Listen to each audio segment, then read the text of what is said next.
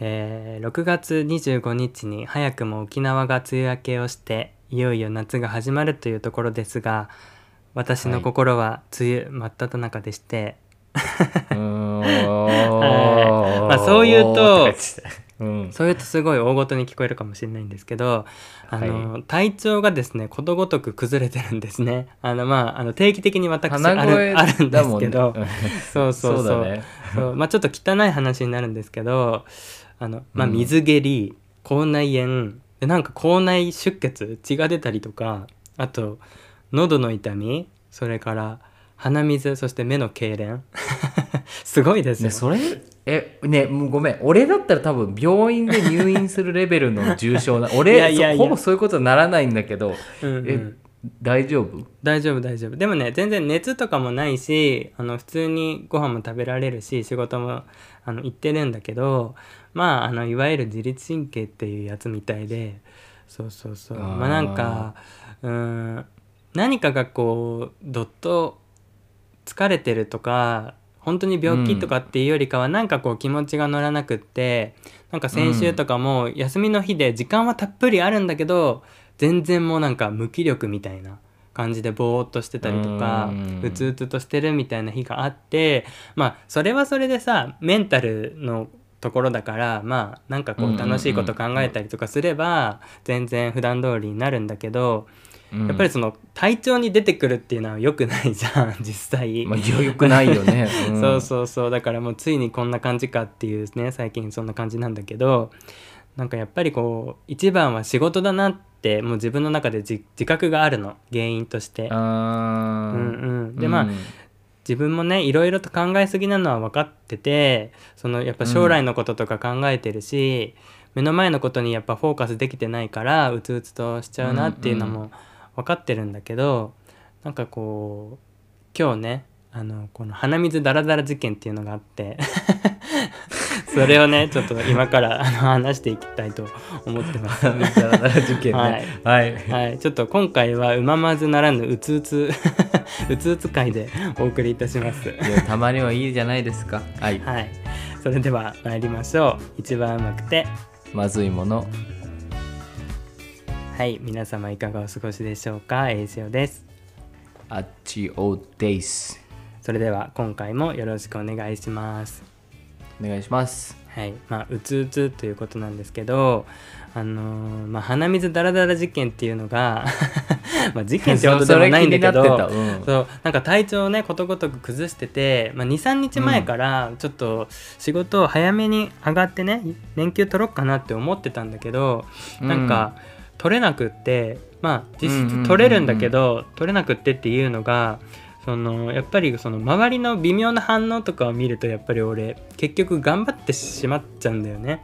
うんうんんそういうとこあるよね、えいちゃんね。うん。でもう今日は2時間ぐらい取って早めに帰ろうかなってあの一昨日も思ってたんだけどなんかううんーん周り見てうーんと思って全然あの1人ぐらい帰っても全然回せるんだけどもういいや 2, 2時間ぐらいだったらもうちょっとそんな大変じゃないしぼーっとしてれば時間過ぎるしと思って諦めたのそこは、うんまあ、体調悪かったけど、であの明日こそはもうじゃあ半休ぐらい取って休もうかなって思ってその段階で、その同僚にねちょっと相談したの「明日半休取っていいですか?」って。まあそもそも取っていいですかっていうことでもないんだけど、取りますでいいんだけど、うんうんうん。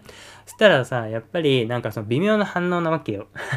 うん そう。でえなんかその特別な用事があればいいですよみたいな感じで言われたからいやー、うん。別に用事もないしなと思って俺そこで嘘がつけなくって、あもう用事もないしなと思ってうんどうしようかなと思ってその有給の申請をせずにその日が帰ったのね。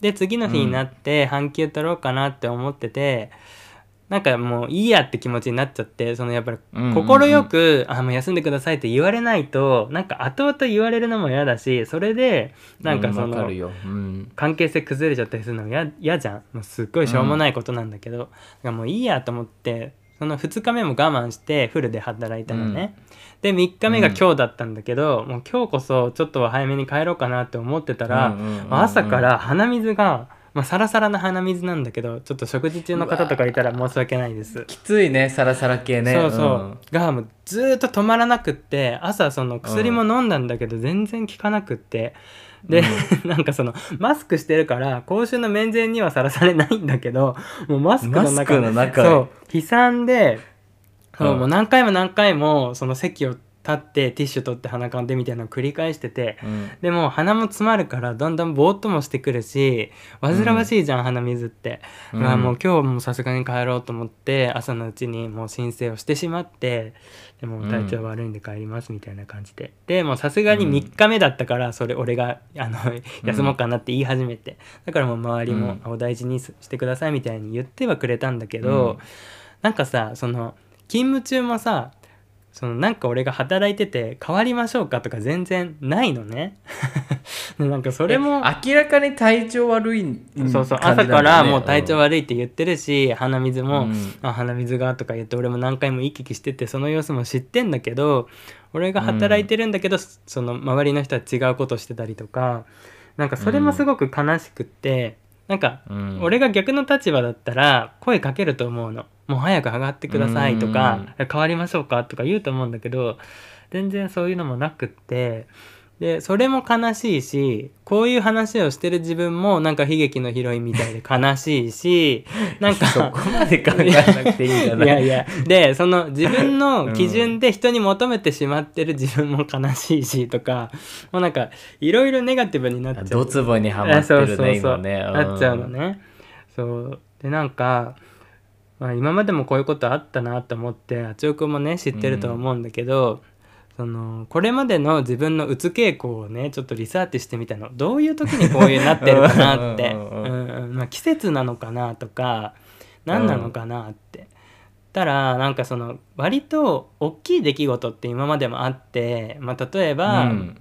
その身内の不幸とか兄の自殺未遂とか、なんかねいろいろあるじゃん、まあいろいろありましたけど。そうそうそう。うん幼少期からねいろいろあったけど、うん。でもそういう時って意外と踏ん張れるんだよね。踏ん張れるし確かにね踏ん張ってる感はある。ななんとかしようとこうそうそうそう。何リーダーシップを取ってる感はあるよね。そうそうそう、ん。なんかかえって気持ちがピシャッとなるんだよね。大きい出来事があった時って。うんうんうん。でなんか今も別にその大きい事件があったわけでもないし仕事がもうめっちゃ大変とかいうわけではないんだけど、うん。その傍から見ると何も問題なさそうに「あもう栄翔さん順風満帆ですね」みたいな今多分そういう感じだと思うんだけど なんかうんそういう時に限って実は無理が積み重なってたりとかストレスが溜まったりとかしてることが多いなって思って今まさにそれなんだよね。で人にねやっぱりねエネルギーを取られちゃってんですよ私。うんやっぱり。うん。そう。前々から言ってたねそののエネルギー吸い取られ事件ねそうそうそう。やっぱそのエンパス体質みたいなところもあるんだけど今の職場が、まあ同じまあたくさんいるんだけど同じまあ部署っていうのかな。そのうん。メイン的に一緒にいる人たちがまあ自分含めて3人いてでその3人のうん。真ん中に俺が座ってんのね。でまうんあ座席も相まってなんだけど、両サイドがさそのエネルギー取っちゃう系の人なのよ両方。で嫌だね。そう。で性格は2人とも違うのよ、そのガツガツ系なのかおとなしい系なのかってそういうところは違うんだけどそのエネルギー取っちゃってる張本人たちは気づいてないのよ。自分がエネルギー取ってることに。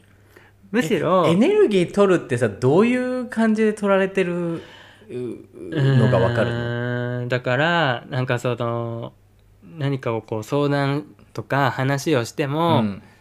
強い言葉で返ってくるっていう話も前したけどそのキャッチボールがキャッチボールにならない、ふわって投げてもカキンって打ち返される感じっていうかポイってこうんうんうんうんう冷たく返されたりとかその、うん。割と自由？自由なのよ、うん。そうそうそう。でなんかあとは仕事を選ぶ？なんかやりたくないことがあるけどそれは口には出さずにやんわりと誰がそれを選ぶみたいな雰囲気に持っていってでなんかそれ俺が察知して、まあ、選んじゃうみたいな。俺があもうこの人これやりたくないんだろうないなやりたくないって言わないんだあそうそうそう。言えないよね、あもうやりたくないんだろうなってう思うからあじゃあ自分がやりますっていう感じ。でもそういうのもすごいストレスなんだけど、まあ俺がやんなきゃいい話なんだとは思うんだけどじゃあ誰がやんのって話になるじゃん。でうん。なんかそれでこっちの意見をいろいろ言っても話が通じないのよ。通じない系なのよ。う。んだからなおさらストレスもね。そうかかるから、もう何も言わ言わずにいようと思って。もう相手に選ばせてそれに自分が合わせた方が楽だなって思って最近はそうしてたの。うん。そう。だからそれもストレスになって溜まってたんだろうしもう周りは楽だよね。俺がそれに合わせるから。心地いいよね。そうだよね。そうそうそう。でもその方が自分も楽だったの。いろいろ言われないしそれで円滑に回るならいいやと思ってたんだけど、やっぱりねこうやって体に出ちゃうとしんどいなっていうのがあってなんかまあまあまああのー今までもこういうことってあってなんかこうやって体を崩して考えた時にさなんか自分が情けないなって思って、結局その仕事を変えたりうん。何をしてもさ人を変えることってできないじゃん。でそのうん。人間関係うまくいってないわけじゃないよ。全然仕事内容もそのできない仕事じゃないし、こなせるしあの、うんうん。続けていいきたいなって思う時もあるけどそのやっぱりそのエネルギー取っちゃう系の人がいるとあちょっとしんどいなって思ってでもそれってその人の問題っていうよりかは自分の問題なのかなとも思って正直。自分がそこまで感じなければ流せることじゃん。とも思うし自分がそこで合わせちゃうからきつくなるっていうのも分かるからもうこれ自分の問題だなって思った時にもう俺生きていけねえじゃんと思って。なんかいやまあそうだよね。そうどこでも働けないじゃんみたいな感じ方はどうやっても変えられない心を変えるというか違う人にならないとね。うん。そうだからどこ行っても苦しいじゃんってよっぽど自分と会った人と仕事しない限り無理じゃんと思ってでもそんな人いないじゃん。でそれが分かってるからこそまたチャガチャみたい辛ない感じでしね当てるの難しいよね。そうん。でまあじゃあフリーランスしかねえなと思うけどフリーランスするっつったってそんな甘い世界じゃないし努力もしなきゃいけないっていうことを考えてもまた憂鬱になるし。もうなんかねもう一言で言うと世知辛いなっていうことなんだけどなんかうん。みんなはどうやってこういうの乗り越えてんだろうなと思って そのうん。人間関係ね。っていうねまあざっくりした話なんだけど今ちょうどねそういうところにいてあやっぱり無理だわっていうね感じなのよ。ちょっと愚痴なんだけどね。うん。まあ難しい。俺はやっぱりそういう人間関係が嫌すぎて、うん。その不安定だけどそういうフリーランスを選んじゃった。もうどっちか究極選べと言われうんて、うん。もう俺はそんな人で悩まされたくないと思っちゃったからこの不安定で全然心配事も多い今の仕事を選んだんだけど、うんまあ選びきっちゃうってのもうんもう一つ諦められるポイントではあるにはあるけど、うん。こうなんかさお金も関わってくるし、うん人生も関わってくるからなななかなかこうスパッとは決められない問題ではあるよね。ううん。んなんか。なんかもうまあやっぱ自分で会社作るのはどう？こう何のって話になるじゃん。何のまあ何のかは今んとこ分かんないけど 自分で自分の居心地のいいなんだろうな職場を作るってのもありだよね。その今ある既存の職場に入るだけじゃなくてこうまあ時間はかかるかもしれないけどこう自分でその形を作るのも一つの手としてはありだよね。うんそうなんかもうそうこういうね不毛な話なんだけどさ。そう別にゴールはない話なんだけどなんかやっぱ自分をいたわらなきゃダメだなと思って。そうやっぱ顔色見ちゃってさ年金も取りづらかったりするんだよね。なんかでも気にせず取れる職場もあったの。去年までいたところとかは割と自由に取れたから、なんかそういうのを知ってるからこそ比べてしまうところもあるしうん。かそう思うと周りのなんかいつまでも年給は取らずに働くっていうスタンスがい一般的になってる人っていまだにいるじゃん。なんか。いるね。そうそう、ん。だからそういう人見るとなんか違う世界に行って年休全然取っていいんだよっていうところに行くとこの人もねちょっと違う世界見て変わったりするんだろうなとも思うしなんかその世界を知らない人を説得するのってやっぱ難しくって逆に疲れちゃうんだよね なんか。うん。なんか去年はこうでしたみたいな。もうその自分の価値観ベースで喋るからこっちが合わせた方が本当楽なの。あそうですかっていうね。うん。だからまあ革命が必要ですねこれは。やっぱこう社会にも職場にもね。なんか一人さ大型新人みたいなの入ってくれたらいいよね A ちゃんのところにねなんか「なんで年休取れないんすか?」みたいなすっげえ熱弁するうん。その超新入社員というか若い子がいてこう場をかき回すかき乱す的な人が一人でもいたら変わるんだろうけどうん。自分がそういう存在になれたらいいんだけどなかなかそういう人柱になりたくないからやらないんだろうけどみんな。なんだろうね。みんなみんな自分のなんだろうな。自分たちのアイデアでみんなが苦しめられてるのをなかなか分かってない感じがあるよねそういう職場ってねうんこう、うん、なんかやっぱさ自分だって取りたい時に取れないの嫌じゃんねそうそうみんなこう楽を選ぶから例えば何かその、やんなきゃいけないことがあって「どうしますか?」とか言って打ち合わせ的に話すじゃん。で、うんなんか「なんかいい案ありますかね?」みたいに言われるからさこっちがいろいろいくつか案を出すじゃん「これどうですかどうですか?」って。うんうんうんしたらさなんかこれはこうだああだって言うわけよ だったら自分で最初から決めろよみたいな。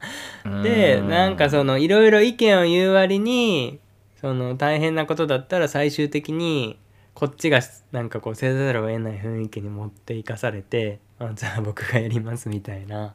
なんかそう。で俺もやっちゃうからあれなんだけどなんかでもどこ行ってもそうだからもう俺ダメだなと思って。いやもう多分 A ちゃんが何でもこうそつなくできちゃうからみんないやーあと多も分表情にあんまり出ないから任せようという気持ちになっちゃうのかもしれないよね。嫌じゃんそんんなの表情に出す人とかさ やっぱ楽しくいやごめん仕俺俺表情に出ちゃうからさ それなんかわかんないんだけど。うんだからさもうなんかいやーと思って。もうどうしようって感じてるいやだからうん。いや本当に A ちゃんみたいな人が社会にこういること自体が尊いというかありがたいことで俺みたいにすぐ顔に出ちゃうようなタイプはもうちょっと滅びた方がいいんだろうけど。いやいやいやそうだよね。うん。だからなんか苦しいよね。こういう自分だとと思ってもう多分ゲって性格一回そういう嫌な顔してみたら ああみたいな。こう眉間にしわ寄せてさえみたいな。うんうん言う何も言葉を発さないけどちょっとだけ怪げな表情するみたいまあそれも大事だよねなんか。そうなんか。だから一番星に走ってるのは自分自身かもしれないよね。自分が嫌われたくないから嫌な顔もしないしそういう悪者になるようなことも言わずに全部やっちゃうっていうのも俺が星に走ってるからそうしちゃってんのかもしれないなとかね。いろいろ考えるともうさ もうやだやだと思って。なそういうこと考えなくていい職場がいいよね。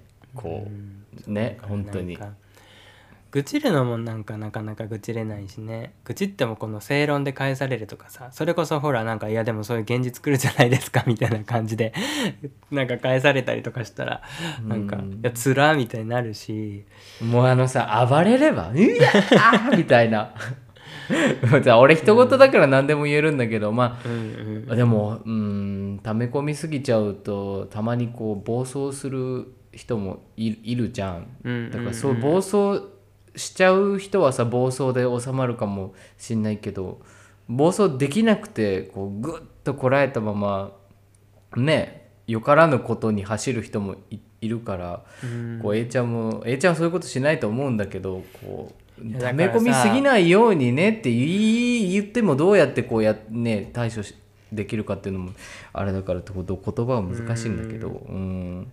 なんか俺も性格悪いからさその人にあのなんて言ったらいいんだろうな。させてもらって自分が「はい何でもやります、嬉しいですありがとうございます」っていう性格だったら 全然きつくないんだろうけどもう、うん。使われたくねえみたいなのが俺もやっぱあるから 基本。うん。だからやっぱ疲れちゃうんだろうけどそこをありがたくなんか受受け止めることができたらいいのかもしれないけどいやなんかやっぱ違くねとか理不尽じゃねとかいや体調悪い人いたら声かけるよなとかやっぱ違和感に思うこともあって疑問が重なってんちょっと体に出るっていうね。そういう感じで、うん。まあ去るしかないよね。そういう職場はね。もうなんか。ねそう。うん。からそう思ってる。うん人は変えられないもんね。もうどうやってもいやね。そこにいる人は、うん、だからもうその人がどうこうっていうよりかはさまた仕事を変えるってなるとさ何なんだろうってなるじゃん自分。私ってみたいな。でもねなんか思ったのがやっぱそのせっかくねそのゲイとまるっていうね1ヶ月が終わってね久しぶりにこの収録するっていう中で、楽しい話がしたいなって思ったんだけど、どうももう自分がそういう状況だから、こういう話題しかちょっと思いつかなくって、なんならちょっとお休みしたいぐらいの感じだったんだけど、うんでもきっと同じような思いをしてる人ってたくさんいいるって思って、うん。なんかそういう人たちがうんうんって思って共感したりとかちょっとああ石尾さんもそうなんだよなとかちょっとそれで救いになってくれたらいいなと思って自分もここで話したらちょっとね、うん。救いになるしっていうのでちょっと今回は申し訳ないんだけど弱音を吐かせてもらってっていうね感じなんです。いやいいよいいよいつでも。うん。でもなんかこのニュースとか引用するばっかりよよりはさこういう 現実的なあの日常ライフをね話した方がその何？第一情報っていうのかな？なんかうんうん。一次元っていうのかな、そういうの。なんか 自分の生身の経験を話した方がいいのかなとか現実味はあるよね、あそうそうそうそう。もうやけくそですよ。ねみんなどうやって乗り越えてんだろう。もまあもうこればっかりは乗り越えられないパターンもあるからね最悪ね。うん。だからうん。まあ難しいね本当に。だもう俺は辞めるってすぐ思っちゃうタイプだけどさ、うん辞めるにしても次がないと辞めるにしても辞められないじゃん。そうホームレスになっちゃうかもしれないし、お金ないしっていうので。そこも辛いじゃんそれもそれで。ねえ。生き地獄をなんか言葉にしたくないけどさ。ね。そう、でも海外に逃げるしかねいやでもいいんじゃない？たまにはそういうのも。逃走する。逃走して。まあまあ、うん。そう言うとねちょっとあのまた語弊が生じるけどね海外で頑張ってる人もたくさんいるからあれだけどあのーまあね大変ですよ。日常。うん。うんまあまあもうこうなんか期限を決めて頑張るとかねもう1年だとか2年だって決めてると目標があるみたいな感じで耐えられるかもしれないし、なんかねもうやっぱ人だなって思う。仕事内容が大変でもさ人が良ければさ乗り越えられるんだよねやっぱり。まあそれはそうだよね。そうしんどいこととでも。でも人がさ人が人だとさ仕事内容全然なのよ。もうなんならその自分一人の方が もしかしたら毎日楽しくやっていけるかもぐらいの感じなんだけどうんなんか変に変にね。そのメンツがいるとね気も使うしそういうエネルギーも取られるし気づかなかったり周りが見れなかったり自由だったりなんか襟好んで仕事をなんかねチョイスしたりとかっていう中にいるとなんかもうね自分のいろんな正義感だったりなん情けなさとかなんで自分ここにいるんだろうとかうん。言えない自分って何なんだろうとかイライラとかもいろんな感情がね湧き出てきてそれを流し流ししてたんだけどやっぱ体は正直ですなということで。ねえ。いやー辛いね。うん。うん。そうなのだからまあ話ちょっと変わるけどこれもうままずでよしあしあるなと思うのが、まあ、国際恋愛してるから、例えば家に帰ってきてその彼とそういう話とかするじゃん今日仕事どうだったとか、うんうんうんうん。で死にそうみたいなさ。でやっぱその ディテールをね話したいんだけど話せない部分もあるじゃんその逐一。でうんうんうんその帰ってきてわざわざあの0から100まで話すのもめんどくさいし。疲れるしね。そう。でそもそもの価値観とかその日本の仕事の文化っていうのも違うから噛み合わないところもやっぱあるわけね。でその、うんうんうん。さっきの年金の取る取らないの話とかした時にそのいや周りの反応関係ないじゃんみたいな正論でやっぱ返ってくるわけよ。うん。いやそれは分かってんだよこっちも関係ないって。でも、うんうんうん。それでもできない雰囲気とかやっぱあるじゃん。日本人のその感覚とか。一回ちょっと入ってみてほしいよね。なかなかああいう雰囲気なんかそうそう。え何何も言ってないけど空気感的にえ今？みたいな。なんかこう、うんうん。ね一瞬何？透明度がなくなるよね空気にこう。ドヨーンみたいなね、うん、そうそう。だからまあ全部が全部分かってもらえない辛さもあるし国際恋愛してると、でもプラスに言うとなんか干渉しすぎない干渉されすぎない良さもあるっていうか、うんうんうん。うん。うんなんかそういうのも実感するかな。なんか。だからうん。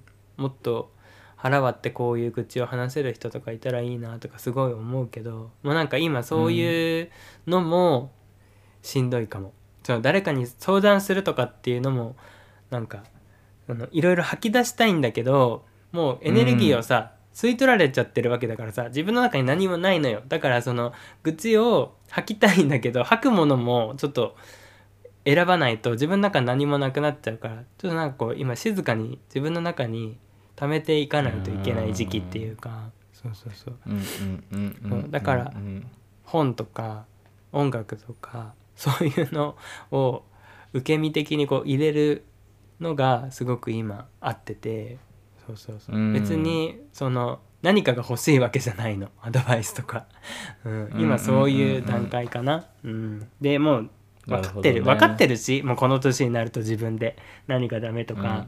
自分の弱さとかこれが良くてこれが良くないとかね、うん。そうそうそう。だからまあ体調がね時間経って体調が良くなればまたね心も良くなってくると思うんだけど。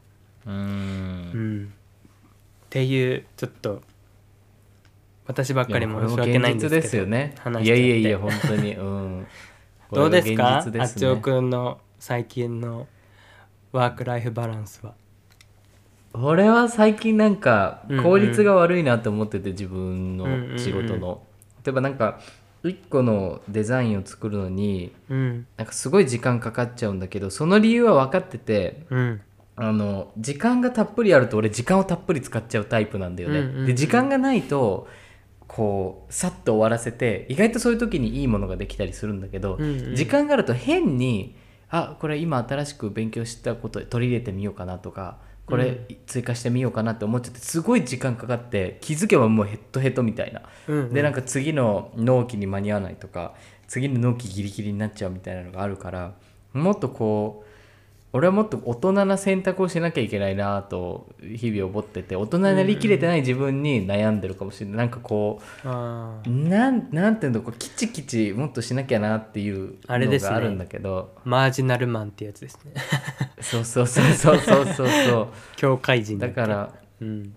そう。だからもっとこう戦略的にというとえ違うんだけどなんだろう取捨選択して、うん。なんだそぎ落としていかなきゃいけないなと思ったらこう仕事まあ、フリーランスってなかなか仕事とプライベートを分けられないんだけど、うん。なんかプライベートでしたい勉強と仕事でやってる勉強がほぼなんか被ってる部分が多いから、うん。そっちを入れちゃおうとするんだよね仕事にプライベート、でも多分求められてることと自分がプライベートで求めてる資質とかなんか勉強と違うことも多分多いから、そこはちょっとこう分けなきゃなっていうえその境界線の曖昧さとなんかうん。自分がそれにきちんと大人っぽい対応ができてない子供みたいにこれもいいこれもいいあれもいいって選んでる感じが本当に憎たらしい自分で。だからそれが嫌だって思ってるところはある今。うん。かなっていう悩み。そうね。うんなんか。っていう感じですかね。うんうん、俺はもう両サイドそぎ落としたいよね。うんまあまあまあまあまあそうなんかまあ仕事柄さいろんななんだろうな家庭の問題とか直面することもあるけど、あ自分自身結構虐待を受けてたんだなとか思うし、なんかそうそう。えこれで虐待なの？みたいな。だったら自分も。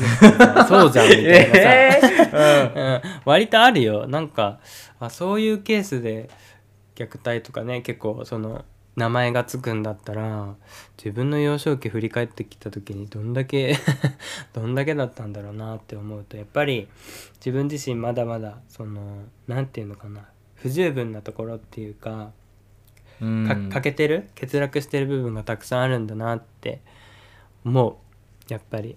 うんだからねなんか生きづらいですねやっぱりね。頑張ってでもでもでもさ A ちゃんみたいな人じゃないと気づけない。みたいな人って言うとちょっと語弊があるけど A ちゃんじゃないと気づけないこともあるじゃん。俺みたいにさ能天気でさヘラヘラいつもわーってやってたらさいやいやこもうそれを言寄り添れない気持ちもあるじゃん。ったらあっちおくんじゃないと気づけないこともあるからね。いやまあそうなんだけど気まあづけるさ、まあでもこのうん振り幅が広いじゃん A ちゃんの方が。いやっぱりこう。俺なんて振り幅超狭いから。うんうん。あそうそう。なんかねそういうふうに俺も自分で思ったりとかしてね。なんとかこう。うん奮い立たせてはいるんだけど。まあでもそんなね、あの今にも倒れそうとかもうなんか明日が見えないとか そういうことではないえそんな感じに聞こえたんだけど大丈夫？大丈夫大丈夫、うん。そういうことではないんだけどまあ今までのね、うんあれに比べたら全然だししょうもないことで俺もね、考えてるんだけど。そうそう。ちょっと体に出ちゃってるから、それが嫌だなっていうね。早くまあ治ってほしいなまあそうだね。体のはね。そうそうそうそう。うん。うんそんな感じなんですよ。なので、まあ、皆さんも季節の変わり目ですし本当、うん。あの頑張ってる方たくさんたくさんいらっしゃると思うので本当無理をせずあの年休取って取れる時は 私みたいに取れない人は、あの取れないよねっていうその共感でなんとかちょっとお互いね励まし合って頑張っていきましょう。っていうねもうそういうことしか言えないんだけど。うんはいはいとしか言えないごめんね俺そうだよね。本当に何言っていいか分かんないんだよねほんごめん。ううんん。なんかこうぼんやりとした回で申し訳なかったんですけど今回は、うん。はいこんな感じでご容赦くださいませ、ここ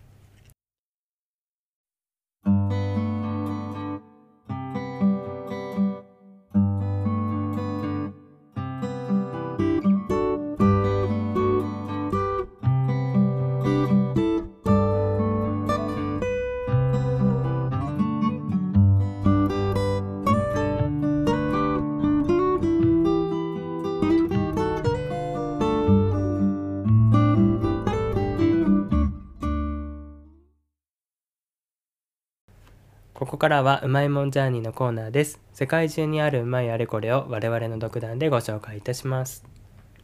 はい。ということで今回私ですがはい。今回はですねあの結婚式にうん。参加する側のうまいもんっていうことで、招待された方ってこと？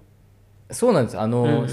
2週23週間前にあれの友人で、まあ俺も、まあ、時折こう会ってねこうお酒飲んだりするくらいの仲なんだけど、うんうん。まあ、その友達が結婚しましたっていうことで結婚式に呼ばれて行った時に、日本だとさ結婚式に呼ばれた時って、ご祝儀だったりって1万3万5万とか渡さなきゃいけなかったり、うんうん。まあスーツちゃんと着なきゃいけなかったりしてちょっとコストがかかるというかそうだね。参加するのに一歩こう躊躇してしまう部分がもう私は一歩も二歩も三歩も躊躇しますよいつも。もう なんなら断っちゃうから、うん、でそう断ったらどうしようって問題もあるじゃん。今後の中がどうなっていくんだろうとかいろいろ考えることがあってなかなか積極的に参加することって少ないんだと,、と思うんだよ。仲のいい人以外ね。うん。なんだけど今回まあイタリアだとそこまで敷居が高くないというか、うん。別にこうなんかこうね結婚前にプレゼントあげ合ったりあげてっていうのはあるんだけどそううんお金を渡すっていうのはあんまり、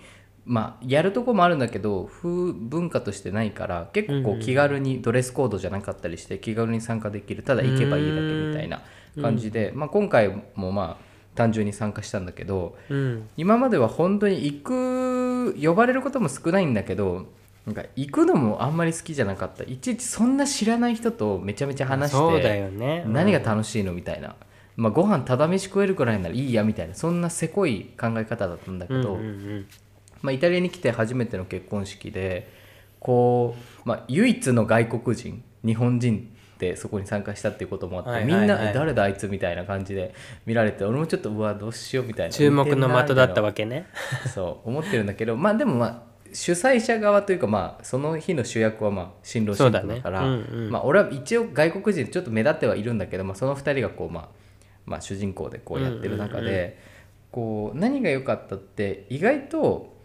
今俺が暮らしてる生活圏の中でそこまですごいイタリア文化に染まったイベントに参加したことがないというかインターナショナルになったイベントには何個か行ったことあるんだけど本当にローカルのうん。自分が多分普段生きてたら会わないであろう人たちが集まるそういうイベントに行くことがなかったからよりこう生のイタリアが見れたっていうのでこう日本で結婚式に参加する時とはまた違ったこうローカル感とそこに生きてる人たちの生の声というか、リアルな文化を感じられてすごい日本人として日本の結婚式に行くのは嫌だったんだけどなんか一外国人として、まあね、友人の海外の友人の誕生日に行くのって結構面白いというか、なかなか刺激的だなと思ったっていうので、へえすごい良かったなっていう感想がありました。そのさ具体的には、うん。日本の結婚式とか、まあ、あちおくんが行くまでに思い描いてた結婚式となんかこう、うん。違うところとかやっぱあったの？そのローカルなっていうかイタリアの。まあ日本だとうん。今何、仕事何してるとかうんうん、っていうのにちょっとマウントまでいかないけど まあちょっとね。わかる、うんうん。あるじゃんそう横並びにされた時そういう話になるよねうん。そう同級生だとなんか今あの人お医者さんなんだってとかって言って俺フリーランスとかで言うと、うんうん。なんか全然なんだろうそのレベルが違うみごめんごめんなたさいっていな感じで。いうねそうそう。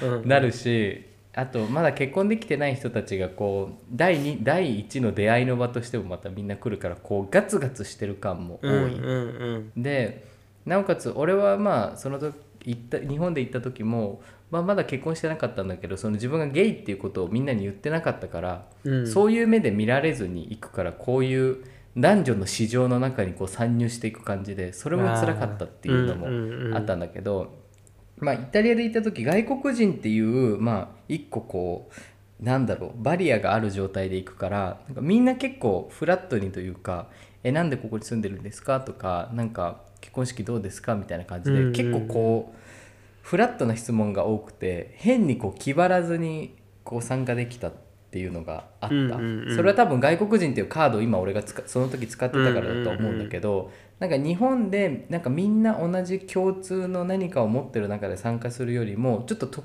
特質的な何か自分がそういう存在として行く方がすごい気が楽だったなっていうのがあって、これはまあなるほどね。結婚式に関わらずなんだけど、まあ、あまあとはその募集純粋うにん。パーティーみたいなのを楽しめたってことだよねそのイベント。そうだね。うん。うん。お金のことだったりあこれ聞かれたら嫌だなとかそういう気にすることがあんまなかったっていう感じかな日本と比べて。そうだね、うん。まあしがらみもないじゃんそこまで。うんうんうん。ローカルに土着してないから俺が、うん。その日本で行く時よりもこういう過去のエピソードとかさこう自分がどんな人間だったとかみたいのを全部引きずったままそういう結婚式に行かなくていいから、うん。こう海外だとねそういうので気が楽だったっていうので、うん。こう行きたくないタイプだったんだけどなんか海外でこういう外国人カードを使っていく分には結構こう刺激的というか学びが多いからいいなと思いましたっていう、まあ、これは結婚式問わず言えることだと思うんだけど、なんか良かったなっていうのであとは結婚式の流れとかも日本と大体同じなんだけどこう出される料理とかうんうん。こう、まあ、音楽のチョイスだとかあとどういう感じでみんなが話すとか新郎新婦のこう振る舞い方とかっていうのもちょっとずつ違っててうん例えば料理だとこのアペリティーボって言って料理の前にみんなでこう外のえっとね、はい。はいはい今回そのビラみたいな別荘みたいなのを借りてそこで結婚式が行われたんだけど、うん。ですごい綺麗な庭があってそこでみんなで外で、まあ、野外でこうちょっとお食事を楽しみましょう、へーいいね。ディナーのディナーの前にみたいなので、でそこのガーデンにこの天ぷらみたいな揚げる揚げ物フリットって言ってその、うん。魚を揚げたり野菜を揚げたりする料理が結構こう夏になるとイタリアではみんな食べる料理の一つであるんだけど、うんうん。まあ外の庭にこのフライヤーみたいなの持ってきてこうみんなでこう野菜揚げて食べたりだとかああとはスープリッツとか白ワインあのプロセッコみたいなの飲んで、うんうんうん。みんなでこうワイワイする感じがまあ日本も多分あるんだろうけどこうイタリアの食べ物とこうお酒とかそういう雰囲気とか音楽でなんかこう楽しいなというか、うんうっんていうのを純粋に感じたっていう感じ、うんは良かったし、まあ、あとディナーのに出る料理とかもなんか日本だとこう縁起物がこう結構出たりするけどなんかそういうのあんまりなくて本当に純粋に新郎新婦が好きなものが出たりだとか本当に美味しいものを厳選して出したりしててなんかそういうところも文化が違うなとかって思ってまあ純粋に楽しめましたっていうので、ね。初めて結婚式で楽しかったなと思思った。言葉そんなに分かんないのにっていう。う。んうんうん。なんかさ日本でもさ知らない人の結婚式とか行くと面白そうだよね。なんかあー 全く知らない人ね。そう、う。ん、食事だけ食べてちょっと知ってるとね。楽しんでっていう、うん。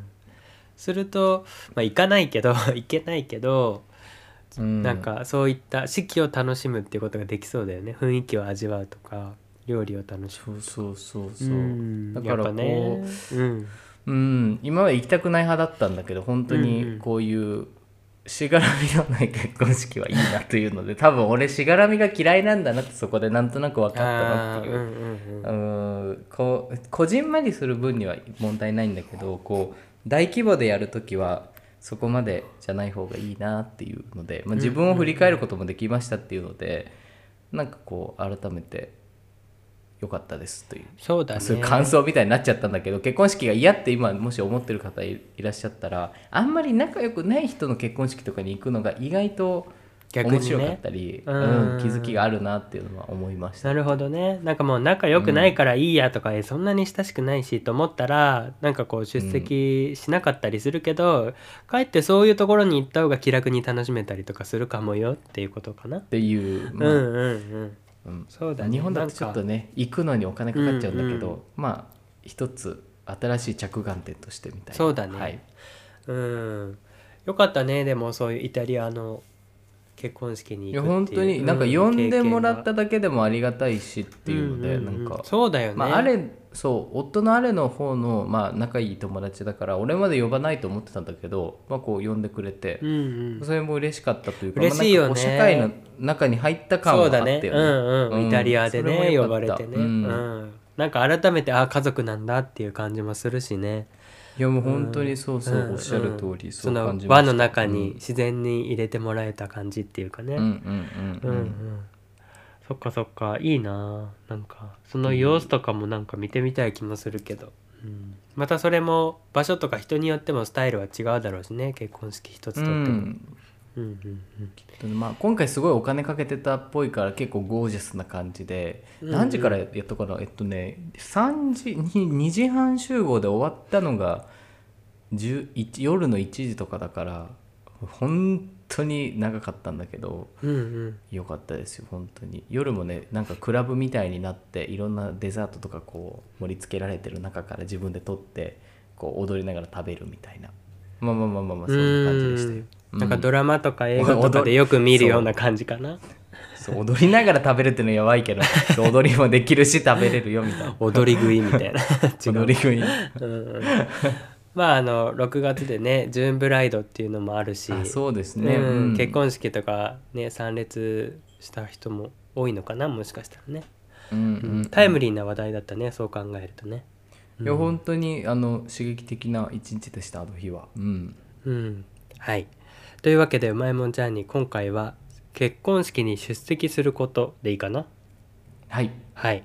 のうまいもんでした。次回もどうぞお楽しみに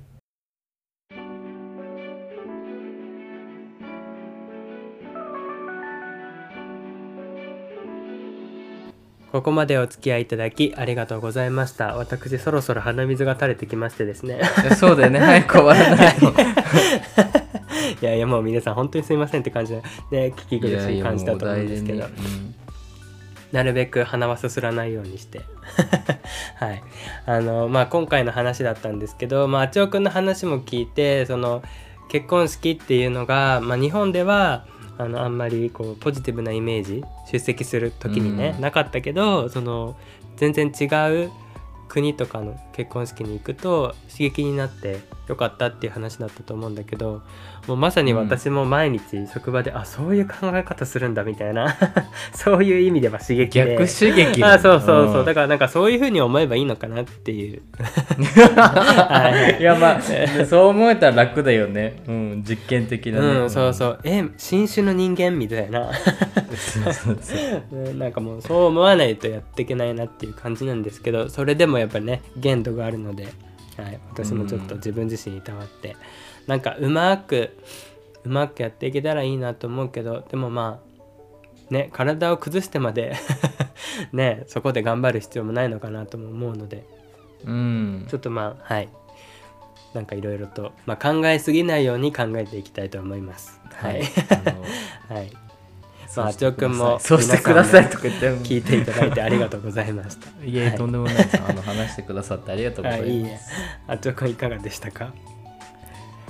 いやまあなんかね、うん、A ちゃんこう大変な日々を生きてるなっていうので、うん、すごい なんか俺自分の人生とこう比較するべきではないんだろうけどいやーなんかまあ。こう、もっと俺も頑張 頑張らないとなと思いましたっていう。いやほんとごめん。シンプルすぎるんだけど本当にこう A ちゃんの境遇を聞いて心がこうああそっかーってこう辛いとまだ言えないけどこう、うんうんうん。あー A ちゃん大変だなってししみじみこう感じてしまったのでこうで、同じようにね感じてる方もきっとたくさんいらっしゃると思思うからうんうんうん日々にね、なんかこの俺の能天気さもこうたまにみんなを癒すかもしれないけどたまに人をイラつかされてるなと思うと 考え物だなと思ったりもしたっていう。ねうんそう大変っていうかまあそのやっぱ生きづらい自分が悔しいって感じかな。ううんんなんかどうにかしたいなと思いました。ありがとうあちおくんも。いえいえいえそんなはいあのお大事にお大事にっていうかあれだけど はい。担ありがとうございますはいはい、それではお知らせです。うままずでは皆様からの質問やご感想をお待ちしております。概要欄のリンクからうままずポスト経由で、もしくはメールアドレスうまくてまずい、アットマーク Gmail.com から気軽にお寄せください。今回も最後に1通お便りをご紹介いたします。はい。えー今回の BL のお話良かったです。ということで、ゲイと文化の回かな？うーんはい、うん。に寄せていただきました、えー私は辛い時はいつも BL 作品を読んでいます以前すごく辛かった時期 BL 作品でとても癒されました。確かに昔は遠慮しながらこっそり見てましたが今は本屋さんでも堂々と並んでいるし買うのもためらいがなくなりました。